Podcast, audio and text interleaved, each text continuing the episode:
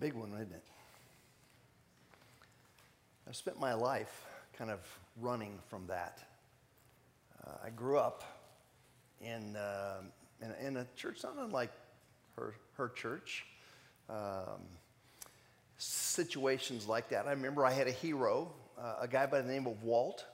My dad was in the Air Force, uh, so I grew up as a military dependent uh, my entire life, and Walt was in the Navy. So we always had this uh, thing, you know, between the branches of services, you know, it's just a little fun thing. And uh, I, I, remember Walt uh, was one of these guys who would always, um, when you ask him, How are you doing, Walt?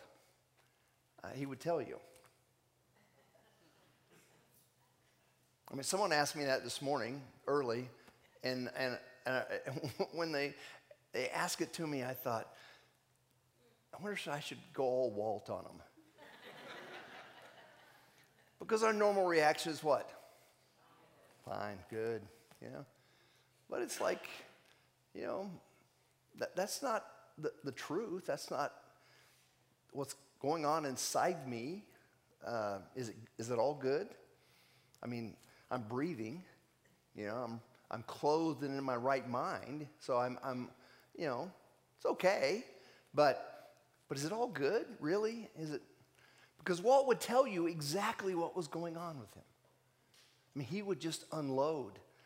And, and I remember watching adults who would feel captive to Walt when he would start talking about his life and what was going on, and, and, and people would, would just fidget, you know, and, and you could tell by their body language, they were looking for one little clue, one moment, one breath, one space to be able to be, I'm out of here. Oh, sorry, I got to go, you know, and they're gone. Um, and, and he's just a little different kind of guy, but, but I remember he was a hero to me as a kid. I thought, why don't people care about people like that? I mean, why, why don't people, when you ask a question, why don't you give it? And I think um, it became um, a, a real anthem in my life of wanting to be in a space where authenticity was valued. Because the history of religious people has, has not been one of having a love affair with authenticity. Just, just, just hasn't been that way. And we've seen a lot over time. Maybe you've experienced a lot. And the, there's, the, you know, that's true. And uh, the fact is, is that, you know, this idea of religion, um, it, it, tends to be in our minds, maybe, at least in my mind, tends to be sort of pigeonholed uh, on the right hand side of, of things like politics and theology and that kind of stuff. But it's, it's kind of today become, uh, there's a religion on the left as well. And if you don't abide by all of the stuff that they want, then boom, you're canceled. And, and, and it seems like the disease has jumped the aisle. And, and, and we got this addiction to judgment on both sides. What is religion?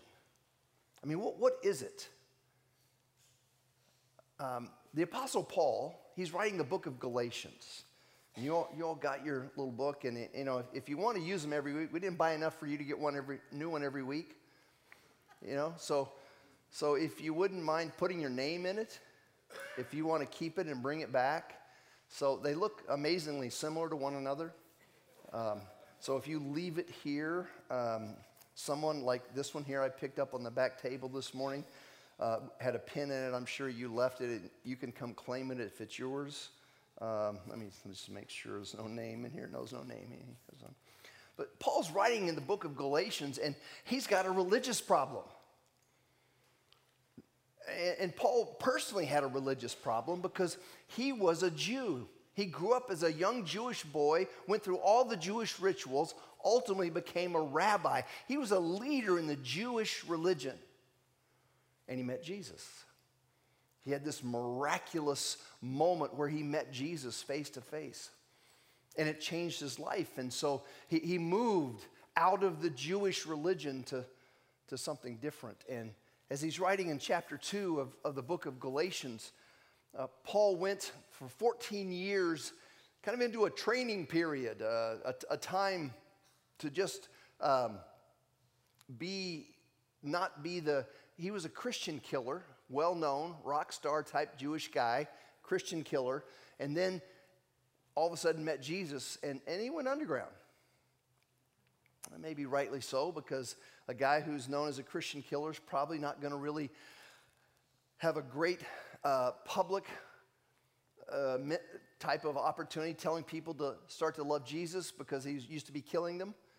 And you're wondering, I mean, is this like bait and switch? Just a mousetrap, you know? If I take the cheese, boom, he's going to kill me. And so he had, a, had a little problem. And, and so he was, he was underground for quite a while. So when he comes up out of uh, the underground in Galatians chapter 2, uh, he, he goes up to Jerusalem. He goes to meet the current leaders of the movement that Jesus left behind. And as he goes, uh, he, he has this moment with them in the first half of the second chapter of Galatians where they kind of say, hey, we're, we are talking about the same thing. This message that you are sharing with people about Jesus is the same message that we're sharing with Jesus. We lived with Jesus for three years. You only saw him once in a miraculous movement, in a miraculous encounter. And so Paul needed the certification of these guys in Jerusalem to say, hey, we're, we're talking the same thing here. And he got that. And he shares about that in Galatians chapter 2 as he goes up and, and he reacts or, or, or engages with, uh, with Peter. Uh, but then, then he tells a story. He tells a story about hypocrisy. So when Peter came to where Paul was, Peter had this moment of massive hypocrisy. So Peter was focusing on taking this message of Jesus to the Jewish people. Paul was focusing on taking it to the Gentiles. And, and really, in that day, it was like there were two types of, of ethnic groups there were Jews and Gentiles. And, and Gentiles were basically everybody else that wasn't a Jew. And, and, and the Jews didn't think kindly of them, of us. Maybe you've got some Jewish heritage in you, so you can be self righteous over in the Jew side. All right? So, um, and, and, you know, we, we, all might, but, but on, on, the Gentile side, oftentimes the word Gentile was, was translated dogs. So Jews and dogs. now, some of you like dogs, right? Yeah. For me, it'd be Jews and cats. Um, I don't like cats. Um, it's just a, a, a, way of, of, of dividing things up and, and judging people. And so when Peter gets to uh, Paul's space, and, and he's in the Gentile sector of things. Uh, and, and some, some fellow Jews come to where they are. Peter changes his behavior. It, it's kind of like, you know, the Jews, I'm making this up, all right? I'm making this up. If you're online, don't, don't tweet this right now. I'm making all this up, right? So it's like, like, like Peter came from a, a sect of Jews that didn't drink beer all right? And so he's up with the Gentiles and he realizes that they don't care about whether you drink beer or not. So he's having a beer with the boys and the Gentiles. And some of the Jew guys come up to, to be around him. And, and these Jews come up to be around him. And, and Peter's got the beer. And he, I've, I've, told the story before, but one time I was driving on Kansas Avenue. I came up to the stoplight at 152 and 291, and I looked next door to me in a pickup truck. I'm, you know, I'm just driving my little, you know, RAV4, you know, I'm minding my own business, you know, bebopping to the music or something. And, and I look sideways, and, and there's a, a, a Shoal Creeker over there. And uh, I think, oh, that's cool. And so I, I, I, I happened to see that he had just. and, and when he turned sideways and saw me,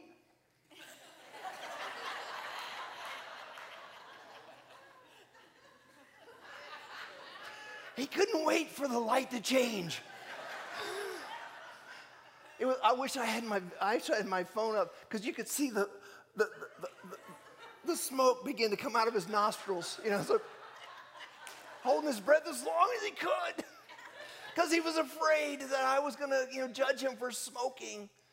You know, it's like, oh my gosh, I had a cigar last night on my deck. What's the big deal? You know, um, it, it's that kind of thing. And, and so Peter, when he he's seen doing things that that the Jewish religion doesn't do with the Gentiles, Peter removes himself, and Paul chastises him. Paul, he takes him to task for being a hypocrite in this process. And as a result, Peter learns a lesson about freedom and learns a lesson about this idea of religion. This, this idea that both Peter and Paul have, have come to see that, that there is a, a, a new way. God has invaded earth. And by this time, he had lived and he had died and he had risen from the dead. And so this, this new way of relating to God was released in humankind. And the opportunity, the opportunity for people to feel the sense of being connected with God was radically different. Because before that, it was all about religion. You know, religion is this idea of, of this concept of um, a set of rules and a set of rituals that, that people follow. You, you do this and you don't do that, set of rules, and then also a set of rituals. You come to places on a regular basis and you do certain things in those spaces. And as long as you follow the rules and are involved in the rituals, then you are in good standing with whatever however you describe the universe. And Jesus comes along and turns Peter and Paul's little apple carts upside down, spills everything out on the ground, and reassembles the ideas that they had about relating to a God in heaven. And so they, they discovered that it wasn't about religion, it wasn't about rules, and, and it wasn't about rituals, but it was about relationship. It was about this idea that God was interested in building a family. He had been about building a family from the book of Genesis all the way through, and they began to see the outworking of that in relationship to Jesus. Peter saw it. The, the morning that Peter was encountered by the resurrected Jesus, the, the Jesus that he had betrayed, the Jesus that he had told people, I don't even know the guy. Spent a year and a half with him, like on a massive camping trip with Jesus. And then, when confronted by um, an innocent little girl, not a, someone, not a soldier, not a, not a, you know, a, a religious official, not a, a, a political official, not a, military official, but just, just a little waitress. I mean, and, and, and she just said, weren't, weren't you one of his? Peter's like, I didn't even know the guy. Never seen him.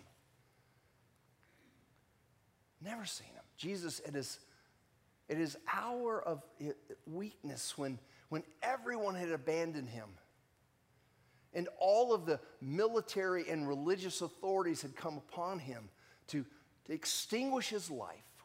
When he most needed his friends, when he most needed the people that he had invested in, that he had done life with, Peter betrayed him. And then we see this beautiful passage at the end of, of the stories of Jesus' life when Jesus comes and Peter's out fishing and he gets out of the boat and he gets to the shore and Jesus is there and he's made breakfast. Jesus allows Peter to experience something that, that most of us don't experience if we are going to follow Jesus and think of it as a religion. Because it's at this point that Peter experiences a relationship. He experiences forgiveness. He looks into the eyes of the man who he had betrayed, who, when he needed him the most, Peter was least available to him. And Jesus restores their relationship. You see, that's, that's what Jesus came to do, is, is to build this sense of not religion, not a set of real, rules and rituals, but a relationship. This idea that you and I could relate to the creator God of the universe as his child, as someone he loves. I love that video we showed at the very beginning. Uh, well, not the beginning, but maybe the second one. Not the, not the one where she throws the Bible, but the second one. Uh, and, and, there's a little piece in there where he talks about himself and his hypocrisy, and he talks about God looked down and said, I want that man. I want that man. That's what God's done and doing with each one of us. He, he, wants, he wants you to be free from religion, free to be who He created you to be. But you know, there's a, there's a real um, problem that many of us have when we, when we get into these, this balance thing. You know, we, we, we experience it today. It's like there's no balance in our world. There's no centeredness. I mean, it's like, you know, you either hate like someone or hate someone. You know, it's like there's no no no place in the middle. There's a couple of guys who did some research and discovered that there's this thing called Dunning Kruger syndrome. I, to think of it as a disease, really. And it, it's really pretty simple. They did a lot of fancy research, but it's pretty simple. It's like what you don't know that you don't know can hurt you the most. What you don't know that you don't know is really dangerous in your life. And, um, you know, it, it's easy around this word we're talking about here in terms of religion and relationship. It's easy around this word gospel because that's what Paul's talking about in the second chapter of Galatians. He's talking about having the right gospel. He wants to make sure he goes to Jerusalem and he says, you know, wants to make sure, do I have it right? Do I have it from straight from Jesus' mouth? Do I have what you got from Jesus? He wants to make sure it's right. And, and sometimes we think about that word, and it, it's, a, it's a, a, a, word that's used a lot. You know, it's used in a religious sense, and it's, it's, you know, it's also used in all kinds of other senses as well. You know, I mean, we think about it is the, the Holy Grail, it's the truth. But it, it, it's a little bit like Inigo, Inigo Montoya. I can't even pronounce that first name. You know, you know who, who he is? Right, Princess Bride. How many of you have never seen Princess Bride? Oh my gosh. Let's pray. So he says this, uh, th- this word, he says, you know, um, he says, You keep using that word, but I don't think it means what you think it means. And he says that a few times in the movie. You know, it's one of those famous quotes. I don't think it means what you think it means. And, and sometimes for many of us, we use the word gospel and, and we think about it, unfortunately, as, it, as if it means the minimum entrance requirement to heaven. That's what the gospel is the minimum entrance requirement to heaven. Now, I, I, would challenge you. You know, I'm always up here. One of the mo- most used phrases I have here is, you know, get your fingerprints on the Bible. You've heard that, you know, half a billion times from me. Uh, because I, I think if you do get your fingerprints on the Bible, if you read the Bible for yourself, it will make massive difference in your life. Because over here on this side, relationship, relationship is about talking and listening. And if you're going to build a relationship with God, you're going to have to talk to Him. You're going to have to share your complete heart with Him.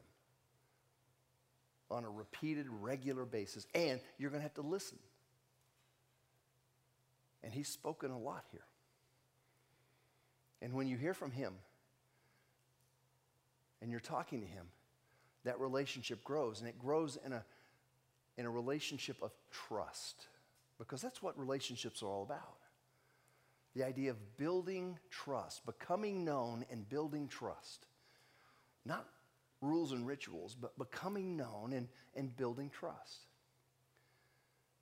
But, but oftentimes, if I challenge you to go find the word gospel in the Bible, you're going to find it in the, you know, the first four books of the Bible first, you know, or first four books, the second half of the Bible first. If you find it there, you're going to discover Jesus in his understanding of what he talked about. And you're going to find this word kingdom related to that word on a regular basis. Gospel of the kingdom, gospel of kingdom. Kingdom is near. That, that's, that, was, that has something to do with what Jesus used to define this word good news. Good news.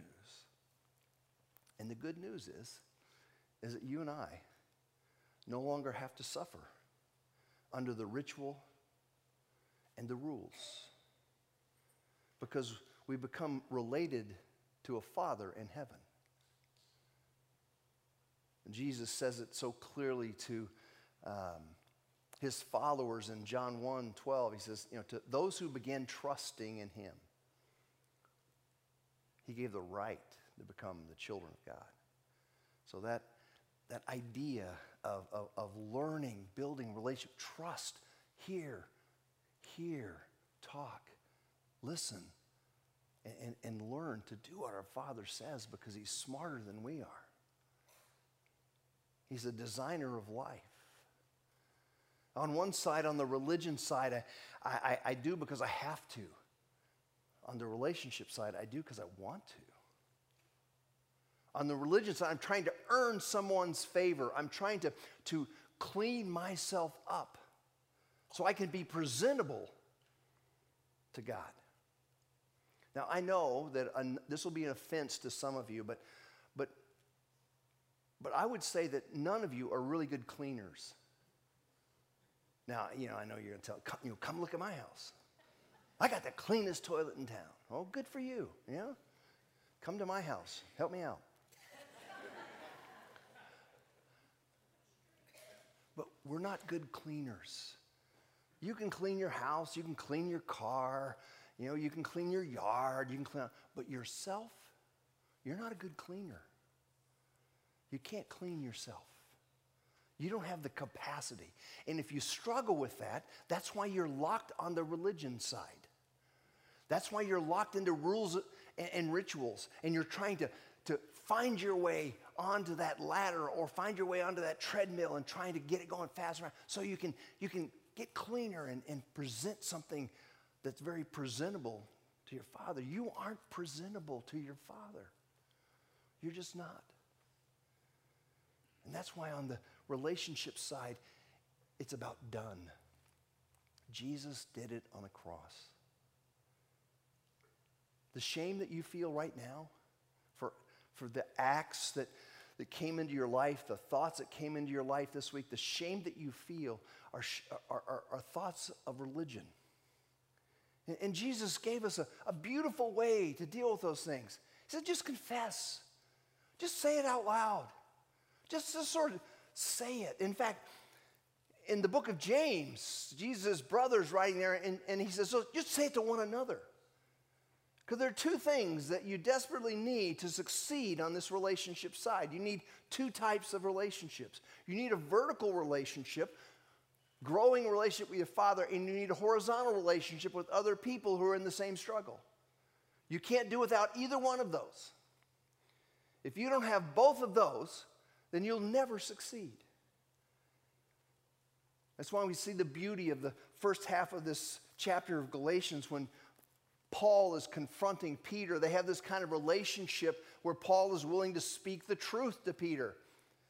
I mean, Peter's like the first pope. I'm just kidding, okay? I'm just kidding. Um, Peter was like the big guy. And Paul confronts him. He says, You're a hypocrite. You put that beer under the table when the Jews showed up. You don't want them to know what you're doing here. You're not free, Peter. You're still bound in a part of your life with religion. So they had this kind of relationship with one another, this opportunity. Peter is begging, or Paul is begging Peter, take off the mask. Take off the mask. Just be who you are because you're a son of the Most High God. No irredeemable harm can ever come to you. Even if the Jews were right in accusing you of whatever behavior it is, you can still find forgiveness and you can still release that shame and you can still live free. It, it, it's about a relationship. It, it's not about a set of rules and regulations. But, but understanding what we get ourselves into when we become children of God is vitally important because Jesus actually frees us from ourselves. He frees us from, from that, that hypocrisy, that, that kind of imposter type stuff that we're doing to try to we're so fragile. We want people to know who we think we ought to be rather than to know who we really are. And there's nothing like freedom when you're fully known and fully loved. And many of us rarely get that in this life. To be fully known, warts and all, all the dark closets, all the secrets, all the hateful thoughts, all, all the, the things we ought to have done that we didn't do, when we're fully known and fully loved, there's a power and a freedom that releases us to a kind of life that Jesus promised us when he said, I came to, you might have life full, meaningful, abundant, overflowing. That's why I came, so you can be fully known and feel fully loved. That's the beauty of the relationship side. That's the beauty of breaking out of the cage. Uh, uh of, I'm no longer going to exist in this religious cage. I'm no longer going to, to pretend to be someone I'm not. I'm no longer, I'm not afraid of, of the crap that's in my life. I'm not proud of it. I'm not going to boast about it. I'm not going to laugh about it, but I'm not, I'm not going to hide it either. Because I'm, I'm living a lie. If the God of the Bible is who he says he is, then not only does he know what's going on in your world, he actually knows a lot more than you do. he knows you deeper and, and more intimate. He, he's aware of the of the evil that exists far more than you are. And he just wants, he just wants you to be fully known so you can be fully loved. He, he wants you to get out of this rules and rituals thing. And, and he wants you to get to this side where you've got this vertical relationship. You got these horizontal relationships where you're beginning to discover the beauty of what it's like to be free. Paul, when he finishes this passage or this chapter, he says, For through the law, I died to the law so that I might live to God. So he's living the law, okay, living up to it you know, and that kind of stuff, and all these regulations 619 different regulations that come out of the first half of the Bible, all these kind of eating and rules and things and rituals that you have to do. And Paul said, I died to that, okay? It's no longer a part of me. In fact, he, he heard Jesus say, he came to fulfill all of that law. Jesus fulfilled that. Paul no longer feels obligated or responsible to that. So through the law, I died to the law so that I might live to God. I've been crucified with Christ. Jesus died in our place. It's no longer I who live, but Christ lives in me. And the life I now live in the flesh, I live by trust in the Son of God who loved me and gave himself for me. You see that the beauty of that relationship side, it's about trust. It's about talking and listening. It's about becoming known and learning to trust. That's the beauty of it. That's what Paul's experiencing it. He said, I do not nullify the grace of God, for if righteousness were through the law, then Christ died for no purpose. So here's the bottom line here. The bottom line is, is that for those of us that are trapped on this side, and, and there's a maybe a couple of signals for being trapped on this side. It's being captivated in, in that, that sense of, of, rules, uh, of I, I, I can do this and I can't do that, and I don't really have a good why for why I can and can't do that. In this ritual, I, I, I gotta, I, I, gotta be there. I can't, you know, I can't miss church. I had a period of my life where I was in church 12 years straight. I bet no one can beat that. 12 years. I had the pens to prove it. I mean, I was one religious guy. But it's like, gotta be there, gotta be there. I grew up in this environment where my mom, you know, I don't care, whatever condition she was in or I was in, we got, we got to some space called church so I could keep that string alive.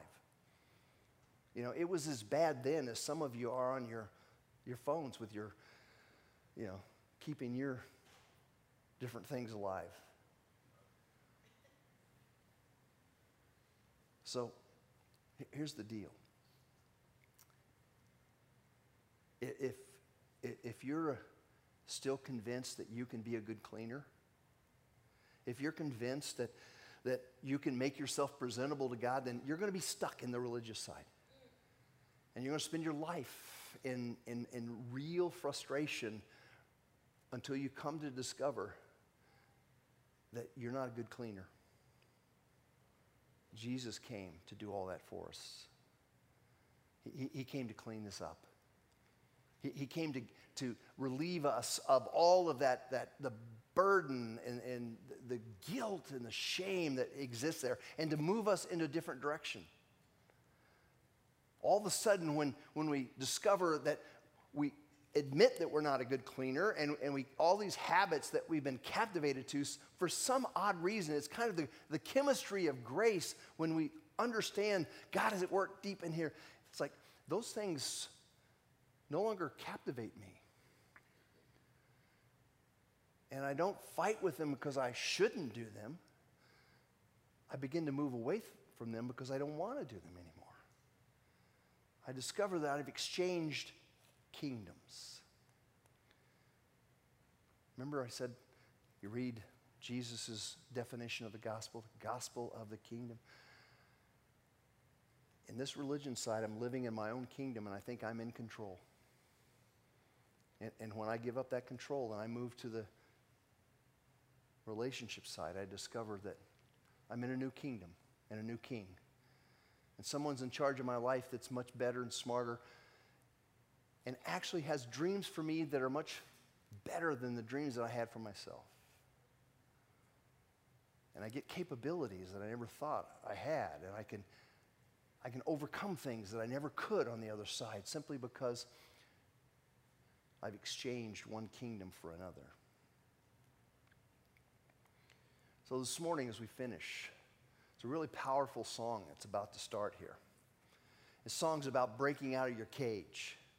It's about taking a next step. It's about refusing to live on this side and, and getting into this side. And for, for, for us, um, it's not just an emotional thing, not just listening to a cool song, but it's like, okay, what, what's walkable this morning? What walks out of this room into your life? Maybe you don't have a relationship. You don't have a horizontal relationship with anybody that's, that, that really you feel like you trust. And, and so your next step is I got to figure that out. I got to look in that app. I got to I got to react to some of the opportunities that are here, even if it's as simple as volunteering at the fireworks tent. Many people have started those relationships just, you know, taking explosives and moving from one thing to the next, you know? Um, you got to do something. Or, or maybe it's, it's the vertical relationship, and, and maybe it's this moment of saying, I don't even know what that is. I don't even know how to get it. I don't know what it's like. We'd like to help. We, we can point you in some directions. We, we can help you discover what it's like to get your fingerprints on the Bible and, and find the God who wants you to feel totally known and totally loved. But you got to break out of the cage yourself.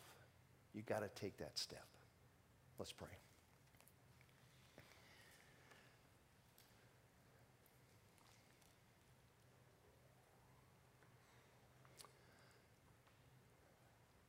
Father, in this past hour, um, it's like a, a little cocoon. Um, it's like a little space that, uh, of safety. Uh, and we're about to break out of this cocoon. We're about to go back out into that thing we call life. Have to deal with the fact that there's not enough money in our bank account, or that I'm estranged from my sibling, or my parents drive me crazy, or my spouse is not what I want them to be, or I hate my job, or I hate my neighbors, I hate myself. Well, there's so many things that exist outside of this bubble. But if we do, if we do break out of the cage, Father, give us the courage to believe that you might be on the other side that you might be ready, willing, and available. And that there, there would be other people as well, people who are just like me, who are deceived into thinking that we could clean ourselves up and make ourselves presentable to God. And, and we're just tired. We're tired of that treadmill, and we want off. Father, give us the courage to believe that we could be fully known and fully loved. We ask these things in Jesus' name.